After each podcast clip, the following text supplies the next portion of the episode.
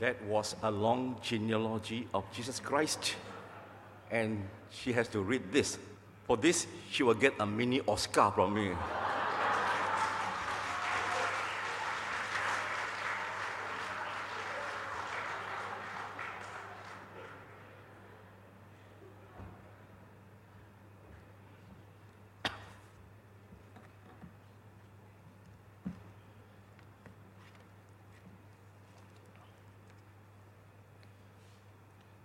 The title of the sermon today is We Have Found the Messiah.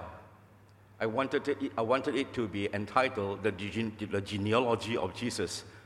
Then, quite a number of you will not be coming to church because you will think that it's very boring. But before we look into the Word of God, let me tell you a funny story. Uh, this story is about a seminary student and he always tried to have a scriptural basis for everything he did. That means what? The book in the Bible, the chapter, the verse to back up all his actions. Now he was doing okay. He was following that book, verse, chapter, everything. Until one day he fell in love with a beautiful girl. Now, he really wanted to kiss the girl, but he couldn't find a verse to allow him to do so. So, true to his convictions, he escorted her to the, to the front porch of the house every night, looked at her longingly, and then what? Shook her hand and said good night without kissing her. He suspected that her, his girlfriend wanted to kiss him too, but she was waiting for him to make the first move. So this went on for several frustrating weeks. So he went back to search the scriptures and he found a verse in Romans 16, 16, and he was so excited. And the verse says, greet each other with a holy kiss. So there could be an opportunity now for him to kiss his girlfriend. But then he wanted to check, and he went to his seminary professor, who told him that Romans 16, verse 16, is for a church setting, not for a romantic setting. So he was disappointed and frustrated that he couldn't find a verse to justify kissing his girlfriend. So one evening, he walked her to a front porch and started to shake her hand. And in suddenly, his girlfriend grabbed him towards her and gave him a 10 second kiss. And you know what he said? At the end of the kiss, he told his, he told his, girl, his girlfriend, Bible verse. Bible verse. Where is the Bible verse? His girlfriend grabbed him a second time and before kissing him again, said this from the Bible Do unto others as you would have them do unto you. So you want to find opportunity to kiss your girlfriend, huh? Look at this verse. What is the lesson from this story? Is that this seminary student was so committed to the Word of God, he wanted every book, every chapter, every verse in whatever he did. So he was very obedient to the Lord. Let us go to the Lord in prayer before we look into God's Word. Father, we thank you for your Word that has been read. We thank you, Lord, for this place that we are meeting. We thank you, Lord, for the people who fill up this place to meet with you, to listen to your word, and be committed to your and committed to your word. Bless our time together, Lord, and may the words of my mouth and the meditation of our hearts be acceptable in your sight. O Lord, our strength and our Redeemer. Amen.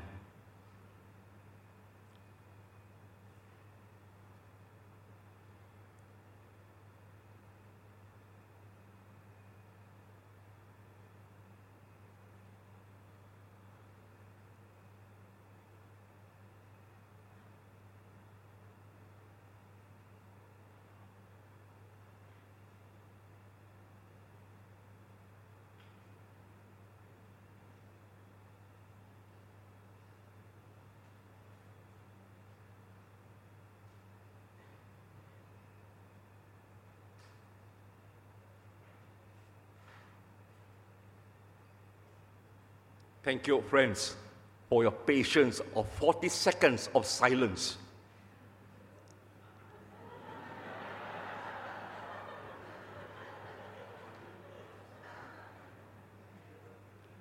It is so hard to be silent. So when you come to the church sanctuary, sometimes you cannot find silence because people are chatting away in the church sanctuary. So when there is silence, we feel very awkward. And you may be wondering, what, what is going on with me? Suddenly, I could not speak. But I'm testing you and let you experience what it means by 40 seconds of silence. But, friends, remember, the Israelites have 400 years of silence. Your 40 seconds of silence is nothing compared to their 400 years of silence. This 400 years of silence between the book, the, old, the book uh, of Malachi in the Old Testament and the gospel, according to Matthew in the New Testament, was a period of 400 years. So, in other words, when we go from Malachi to Matthew, you have moved over 400 years of time. 400 years of time. No scripture was written. God did not speak to anyone. No prophets, no prophecy. But then, when you read Matthew, came the announcement of the coming of the Messiah. How wonderful. The Jews waited for 400 years and then the announcement came. But then, friends, uh, we may ask the question uh, what happens uh, within the 400 years? Is there anything that happens? Or nothing happens during the 400 years? Everything was silent? Although there was this silence from God, from God, there were major political changes. And for those of those of those of us who are uh, history freaks, uh, you, will, you will understand what I'm going to tell you. During the changes, we have Middle Persia. You know, Persia was a great empire, followed by the Greeks. You know, the Greeks brought about what? The Greek language. You know, the Greek language is so powerful, it's so accurate. That's why our New Testament, if we read, want to read the New Testament, is in Greek. It should be Greek. And then what happens? We have Egypt, the next kingdom. And in Egypt was the Old Testament translated into Greek. We call it the Septuagint and then followed by the Romans. The Romans occupied Palestine. All these, friends, were in preparation for the coming of the Lord Jesus Christ. The Romans have very good administration. The Romans have built many good roads for what? For the gospel to be preached at that time there were also religious changes. We have what? The setting up of the Sadducees, the group of people called Sadducees, and the Pharisees. Who wrote Matthew? Of course, Matthew wrote. Matthew. His name in Hebrew means Matthew, means gift of Yahweh. Anyone here whose name is Matthew? Raise your hand. Nobody. Nobody is called Matthew here. Okay. If your friend is called Matthew, uh, please don't call him Matt. Short form. Because Matt means gift only. If you say Matthew means it's a gift of God, I need you to address your friends like this. Call your friend Matthew, not Matt. It has lost its meaning. And Matthew, you know Matthew, was a tax collector, hated by the Jews. Because why? Tax collectors are lumped together with sinners. They collected tax for the Roman, uh, for the Roman Empire to Caesar. And not only that, they collected more than they should collect, and the rest they pickpocket, they pocket inside their, they, they, they put inside their own pockets. That's why tax collectors were hated they are equivalent to sinners, even worse than sinners, according to the Jews. So, Matthew was so humble to call himself a tax collector. In Luke's gospel, his name was called Levi. If you look at uh, Luke's gospel, and how do we know that Matthew wrote this book? Because today, today we are starting with Matthew Gospel, the first chapter, the whole series of the book of Matthew. So I'd like to give you some background to it. Matthew was a collector, tax collector, and he is very good with numbers. Ah. You know, he count money. Ah. And then he's also familiar with coins. Ah. 30 pieces of silver. You know, Judas betrayed Jesus, 30 pieces of silver. That is in uh, Matthew 26, verse 15. You go back and read it. And then when he was tested by the Pharisees, they asked him, Should we give tax to Caesar? And Jesus said, What? Show me a coin. And then Jesus says, Whose inscription was it on it? They say, Caesar. And what did he say? Render unto Caesar the things that are Caesar's, and unto God the things that are God. You know, I like this verse because why? My Form 3 teacher at MBS, uh, he always liked to quote to us, uh, render unto Caesar. I tell you, uh, he did it so well, mel- melodramatically. Uh, very good. I can remember his quotation from the Bible. Then only that, the, the, the, the one, the, what Jesus said was the, the coin, the coin in the fish mouth, remember? That was when we, people said that, you know, oh, your Jesus never paid temple tax. And Jesus told the disciples, go and take a hook and fish. They caught a fish, and inside the coin, behold, there was a coin. See? Matthew was familiar with coins. Uh. That's why in the book of Matthew, uh, a, lot of, a lot of instances uh, which are referred to coins. Another one of coins. The parable of the coins, or we sometimes call it the parable of the talent, remember? Uh, that also. So, from here you can see the background of Matthew. But the message of Matthew is this He was a Jew speaking to the Jews to present Jesus as the kingly Messiah promised from David's royal line. From Abraham, from the line of Abraham, from the line of King David, even. That was what he wanted to do. So, the, some key points is this First, we'll look at the family tree of Jesus. I prefer to use the word family tree rather than genealogy.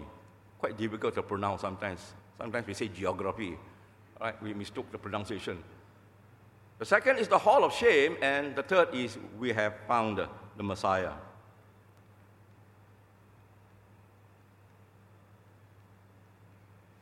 Okay, the family tree or the genealogy of Jesus.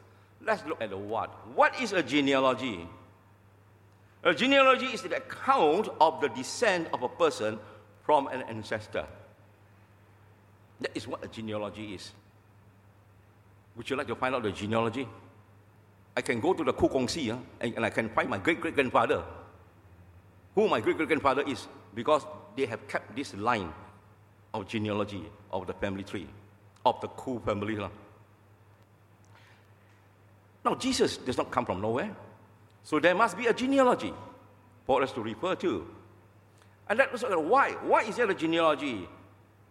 Geneal- the, Matthew started the book with a long list of names. He was not like John, who started the book of John with what? In the beginning was the Word, and the Word was God, and the Word was with God, and the Word was God. He was so special. He started with the genealogy of Jesus. And our sister Lillian has to read 17 verses. I, I don't know whether she practiced at home or not. But if that is the case, after receiving the Oscar, the next time I preach, uh, I will let her read uh, Matthew chapter 3, verses 23 to 38. That's a long one. And then she will graduate to what? She will graduate to read First Chronicles the first nine chapters are all genealogy. I'll tell you, you get bored. And one day, pastor will give somebody to read. First Chronicles, all the nine chapters. So, Here, why, the why of the genealogy, Matthew is telling the true story about Jesus coming into the world as Christ, the anointed one, the Messiah from the time of Abraham. And how was the genealogy written? You know, in verse 17, we were taught that we were told there are three sections of the genealogy. And Matthew divides the family tree into three sections of 14 names. Take note of the word, the number 14. The first portion lists the patriarchs from Abraham to David. The second lists the kings from David to the Babylon exile. And the third section of people most unknown to us was from the Babylon exile to Christ. And that is where you see on the screen. First column, 14. Second column, 14. Third column, 14. So there were 14 generations in three sections. And very interestingly, you notice that David was at the last of the 14, the number 14 in the, in the first group, 14 generation. He was there, number 14. So Matthew chapter 1, verses 1 to 17, friends, provides the genealogy of Jesus starting from Abraham, right? With Abraham, whereas the, the genealogy in Luke Gospel begins with Adam. So let me just show you the one with Adam. Now, you see that Matthew started with Abraham, Luke started with Adam. So the genealogy, according to Luke, was very much longer. But there is one thing interesting here. We see the difference between Matthew's genealogy and Luke's genealogy. The both Gospels present the genealogy of Joseph. You can see Joseph's name in Matthew's Gospel. You can see Luke's name in Luke's Gospel also. But how they all came about, we don't have the time to, dis- to, to what call that, to, to, to discuss and to, uh, to study at this time because we don't have that enough time. And one thing we need to note, note is that Matthew's genealogy follows the line of Jesus, while Luke's genealogy follows the line of Mary. All right?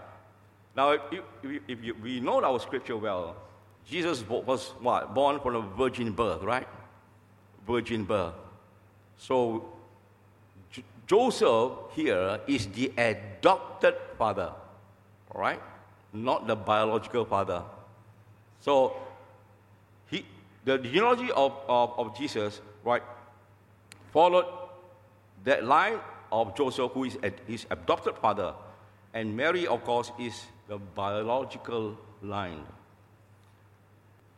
We are familiar with Isaiah 96.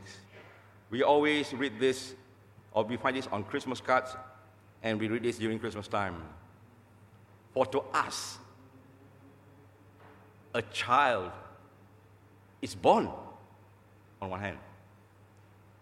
To us, a son is given. Sometimes we memorize this verse 96. We just we just read it. But it has deep meaning, friends. The genealogy of Jesus is very deep also. So we should not neglect reading the genealogy and skip it because it tells us a lot of things. Even this verse, Isaiah 9 6. For to us a child is born. It talks about the biological, supernatural birth of Jesus. Jesus' birth is supernatural. All right? To us, a son is given means adopted by Joseph. Okay? Because Joseph and Mary did not have a marriage reunion yet, no sexual reunion yet at that time. Okay? No, because Jesus was born from the it's a virgin birth. We have to remember that. So we, we cannot say that Joseph is the father the real, the biological father, but Joseph is the adopted father. That's how it is being explained. We look at one thing about the name of David from the concept of gematria. Gematria is the alphanumeric code of assigning a numerical value to a name, word, or phrase. On its letters, every good Jew would know that the number 14 was the numerical value of King David's name. And you know, as I preached the last time I was telling you about the word kindness, hesed, that in Hebrew we read from right to left, okay? Not left to right. And Hebrew language has 22 letters, all consonants, no vowels. So if you were to write David is Dalet Vav, Dalet. Dalet has, given, has been given the number four. Vav, six. And Dalet again, four, DVD. And you add up, I think you know your mathematics very well. Huh? It adds up to 14. 14. David's name is 14. The number is 14. So, friends, what is your takeaway message for us? The genealogy of Jesus Christ tells us about the eternal plan of God to save us from sin. From the time Adam and Eve sinned, by sending his son as the Messiah, it covers many generations from the beginning of time. How wonderful God's plan is, friends. It's so eternal. It takes so many generations. Our reflection, I will just read to you the reflection. We don't, we won't uh, spend two minutes to reflect. You can go do that at home. As you ponder, you and I ponder over the incredible plan and the incredible gift of God's Son, how can you leave a legacy for being faithful to Christ? See, Christ left a legacy for us descendants descended from Abraham according to Matthew and left a legacy for each one of us. And how about us? Should we leave a legacy also now that we are believers of Jesus Christ? Won't we leave a legacy to our children, our children's children, and our children's children's children, even? That we should do that.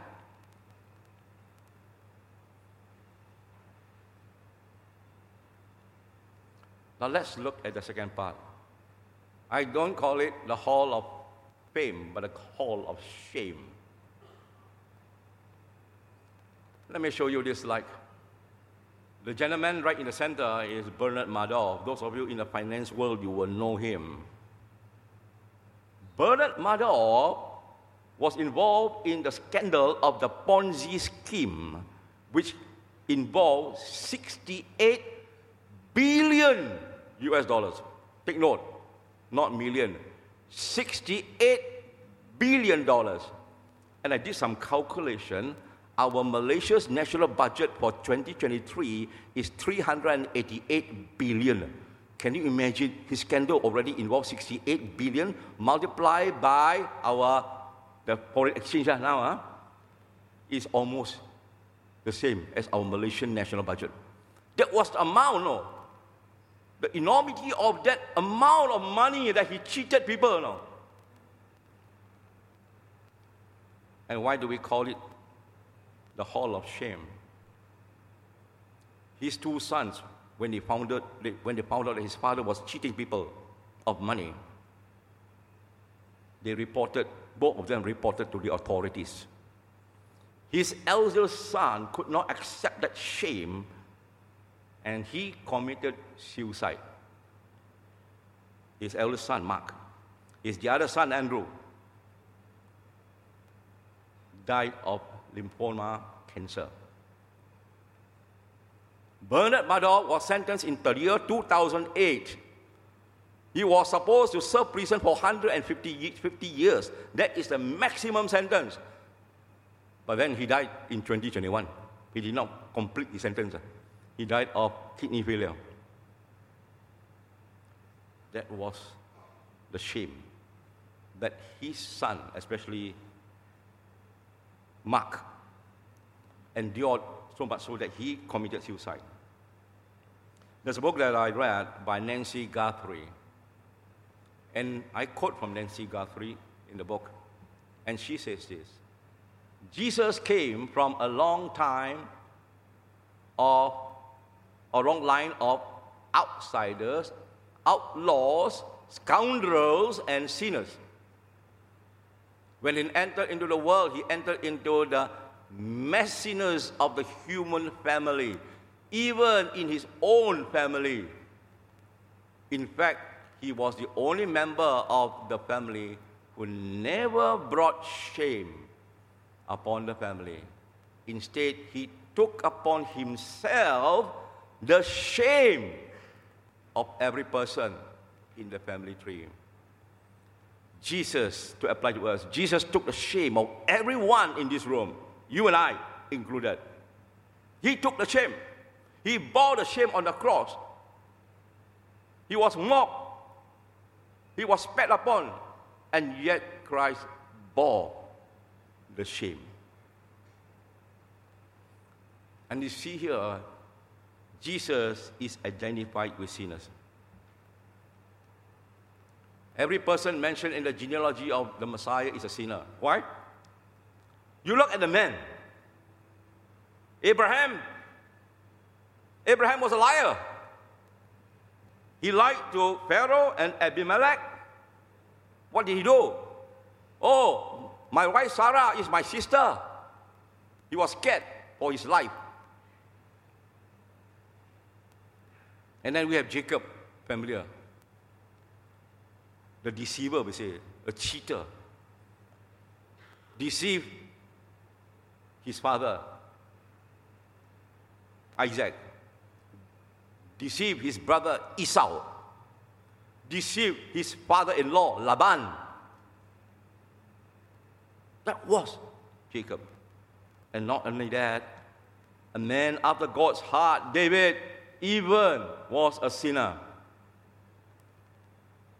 First, he broke the commandment Thou shalt not commit adultery. Second commandment, Thou shalt not covet thy neighbor's wife. And third commandment, Thou shalt not kill. Because why? He caused the death of Uriah, Bathsheba's husband. What about Judah? You know, David comes from the line of Judah. Jesus comes from the tribe of Judah. Judah has incest with his daughter in law, Tamar. And we read, two sons, two twins were given, Perez and Zerah. He went to find a prostitute and he didn't realize that it was his daughter in law. Can you imagine how Perez and Zerah is going to call him? He should be grandfather, or then they call him father.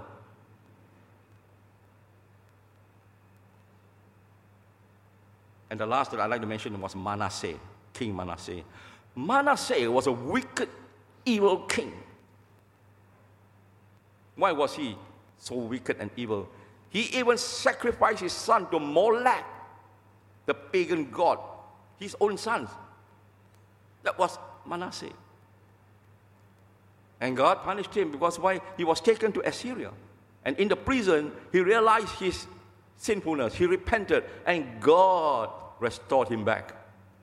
And he went back to Judah.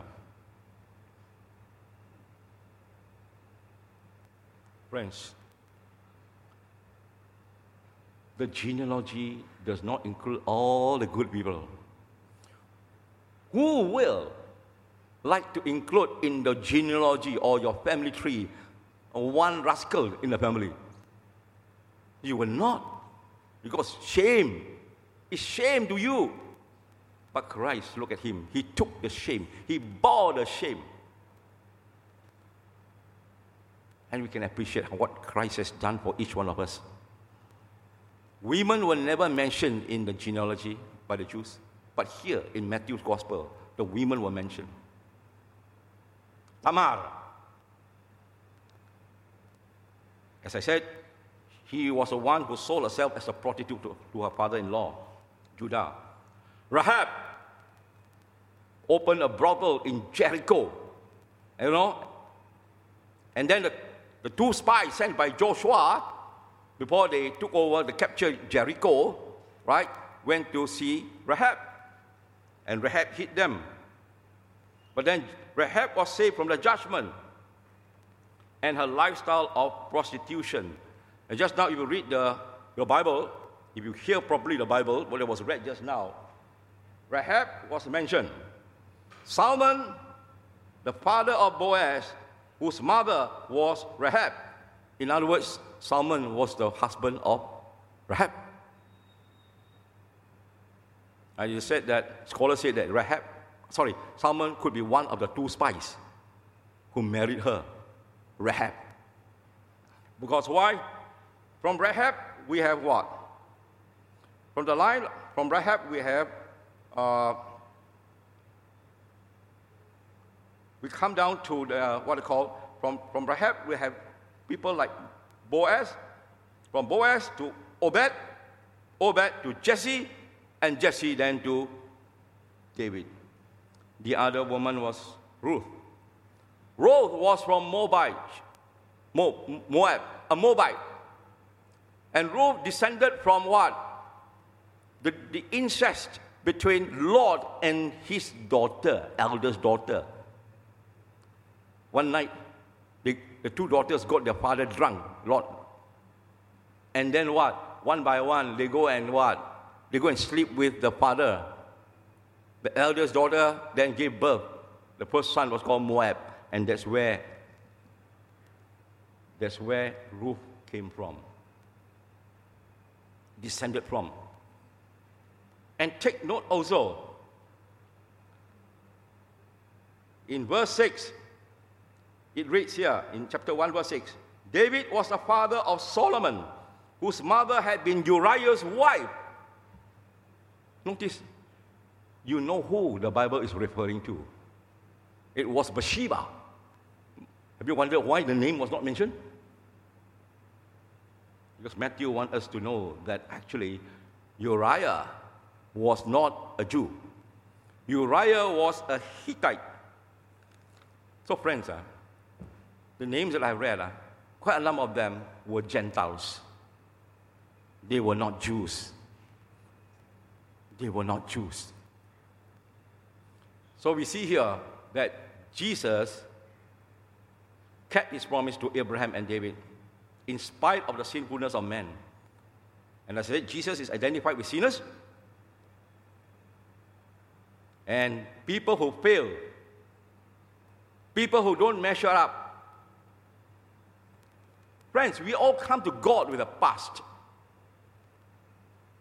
You think back. Do you have a past that you, re- you would not like to tell anyone about it? Even the pastor will not, you will not tell the pastor? Every one of us has our past. But God does not say, I will undo your past. God's promise is, I will redeem your past, friends. So remember, don't let your past affect you so that you cannot do work for the Lord and God cannot use you at all because you are so scared of your past. As someone said these words, the heritage you had received is not nearly as important as the legacy you will leave. We are so worried about our heritage from where we descended from. But friends, remember this. Uh, the heritage that you and I receive, uh, we have no choice, you know. What your great grandfather did in the past, uh, you have no choice. You, know. you cannot undo it, undo the past. But the legacy you leave is all your choice. Your choice, friends. It's your choice, the legacy that you leave. So leave a legacy, friends, that glorify God. What is the takeaway message, friends? God uses actual people, not perfect people, for his purposes. So even in the church, God used imperfect people, not perfect people, to serve him. And secondly, I repeat, Jesus bore our sin and the shame of the past for his ancestors and us on the cross. That why, that's why we should not take it cheaply, the sacrifice of Jesus Christ. Our reflection for you to go back and think about it. How will you avail yourself to God to use you for His purpose in spite of your past? Don't tell God, God, my past is so terrible. I don't think you can ever use me. But God can use you, just like the people in the genealogy of Jesus Christ. Let's look at the third part sermon. We have found the Messiah. Today, some of you may come and see what the church service is all about. You come and see, but I want you to come and see and find Jesus. You know, G- Julius, uh, Julius Caesar has this famous quotation in, in, in, uh, in Latin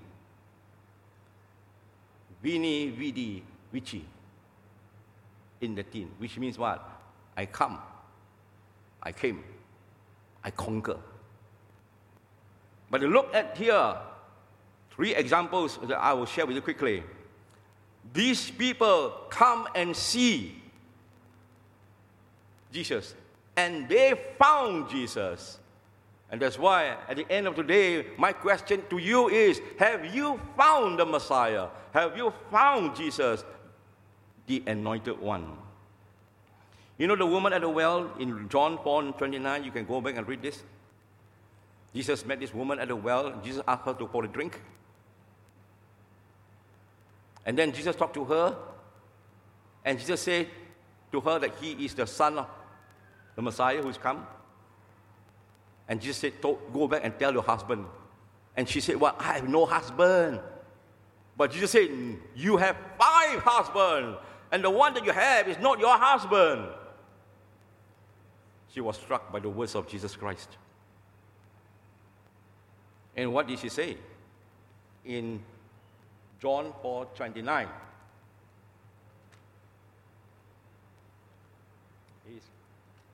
It is good to have a Bible in front of you. Sometimes we don't have Bible in front of us. We just sit down there, right? So don't let the Bible become an antique that you don't know how to turn to the pages next time.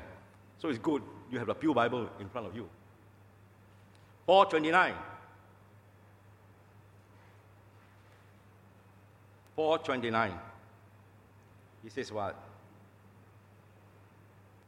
Come, see, come, see a man who told me everything I ever did.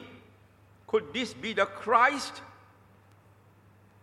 Friends, come and see. Andrew and John, in John chapter 1, verses 35 to 39, John chapter 1. Let me just read very quickly 35 to 39. The next day, John was there again, here referring John the Baptist, with two of his disciples. When he saw Jesus passing by, he said, Look, the Lamb of God. Look, the Lamb of God. When the two disciples heard him say, they followed Jesus. Turning around, and these two disciples were Andrew and John. Jesus saw them following and asked, What do you want? And they said, Rabbi, which means teacher, where are you staying? And what was the reply? In verse 39, Jesus said to them, Come, he replied, and you will see. Come, and you will see. Friends, come to to the church. Come and see. Philip was told by Jesus to follow him. Ah, no, before that, Andrew, after hearing about Christ as the Messiah, he went to what? Tell what? He went to tell Simon, whom later was called Peter. And what did he tell Peter? We have found the Messiah.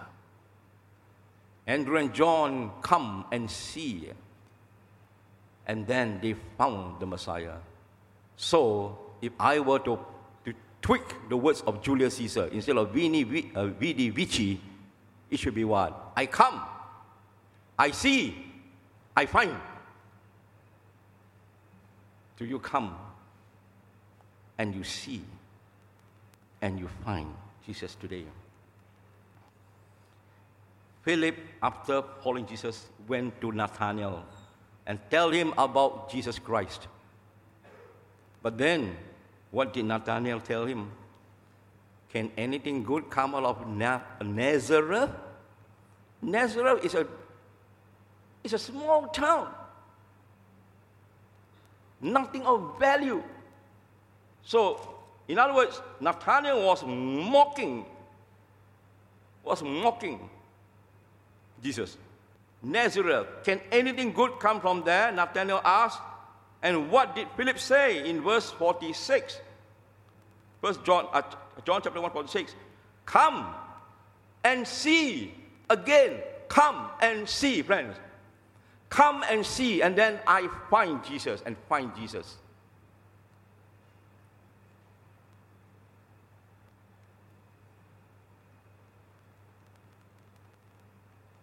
Takeaway message for us is our challenge is to encourage our loved ones.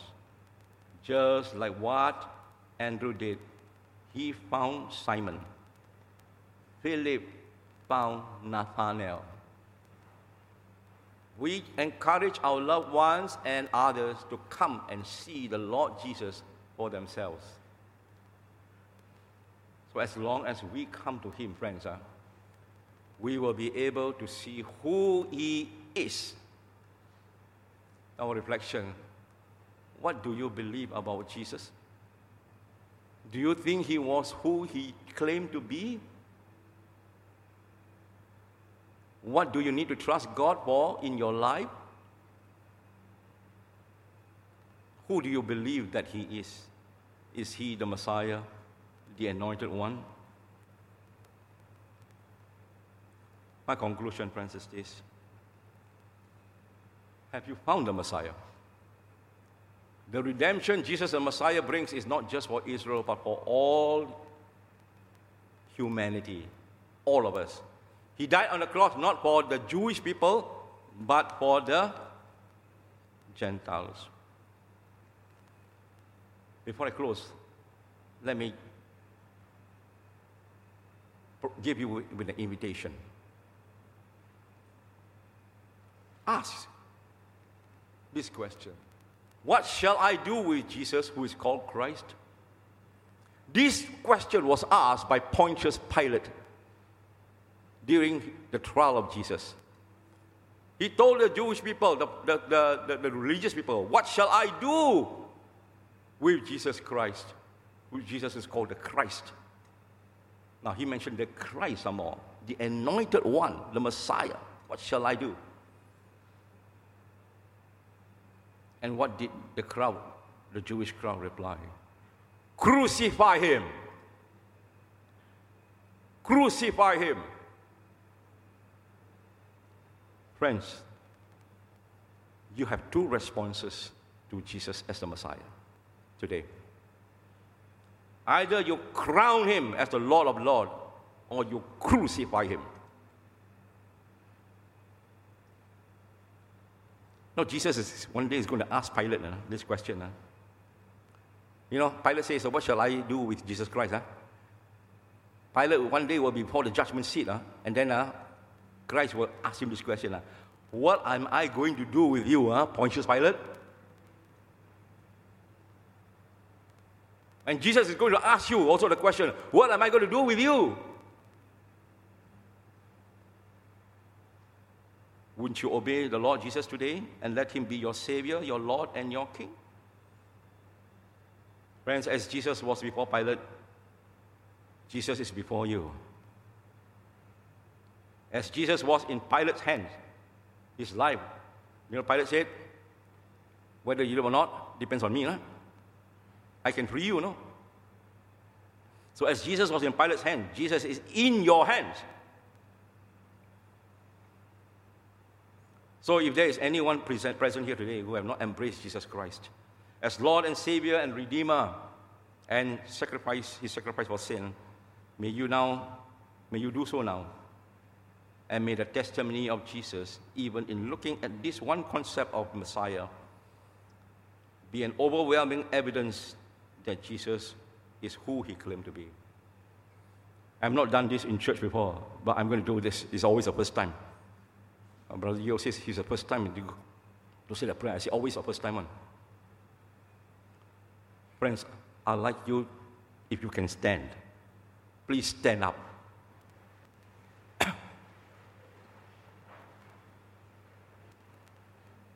I'm going to tell you a story. In the village, there lived a very old wise man.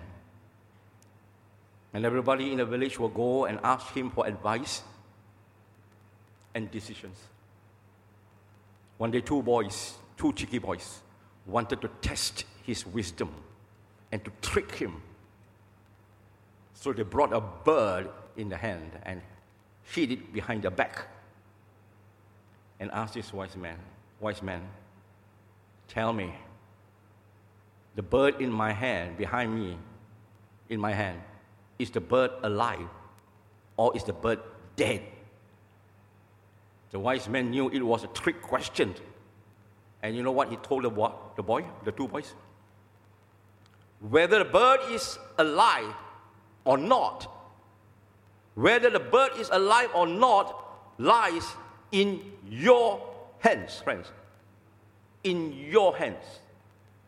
And you have Christ in your hands, right? Give yourself a happy applause. Uh. Please be seated. So, this is a decision. The decision to accept Christ as your Lord and Savior is in your hands. Let us pray.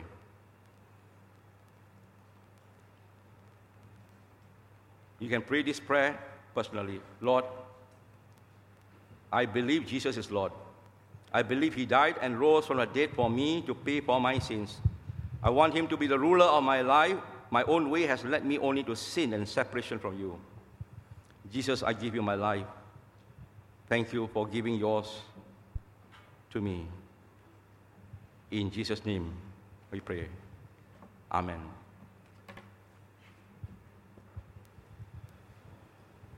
In response to God's word, let's rise to sing this.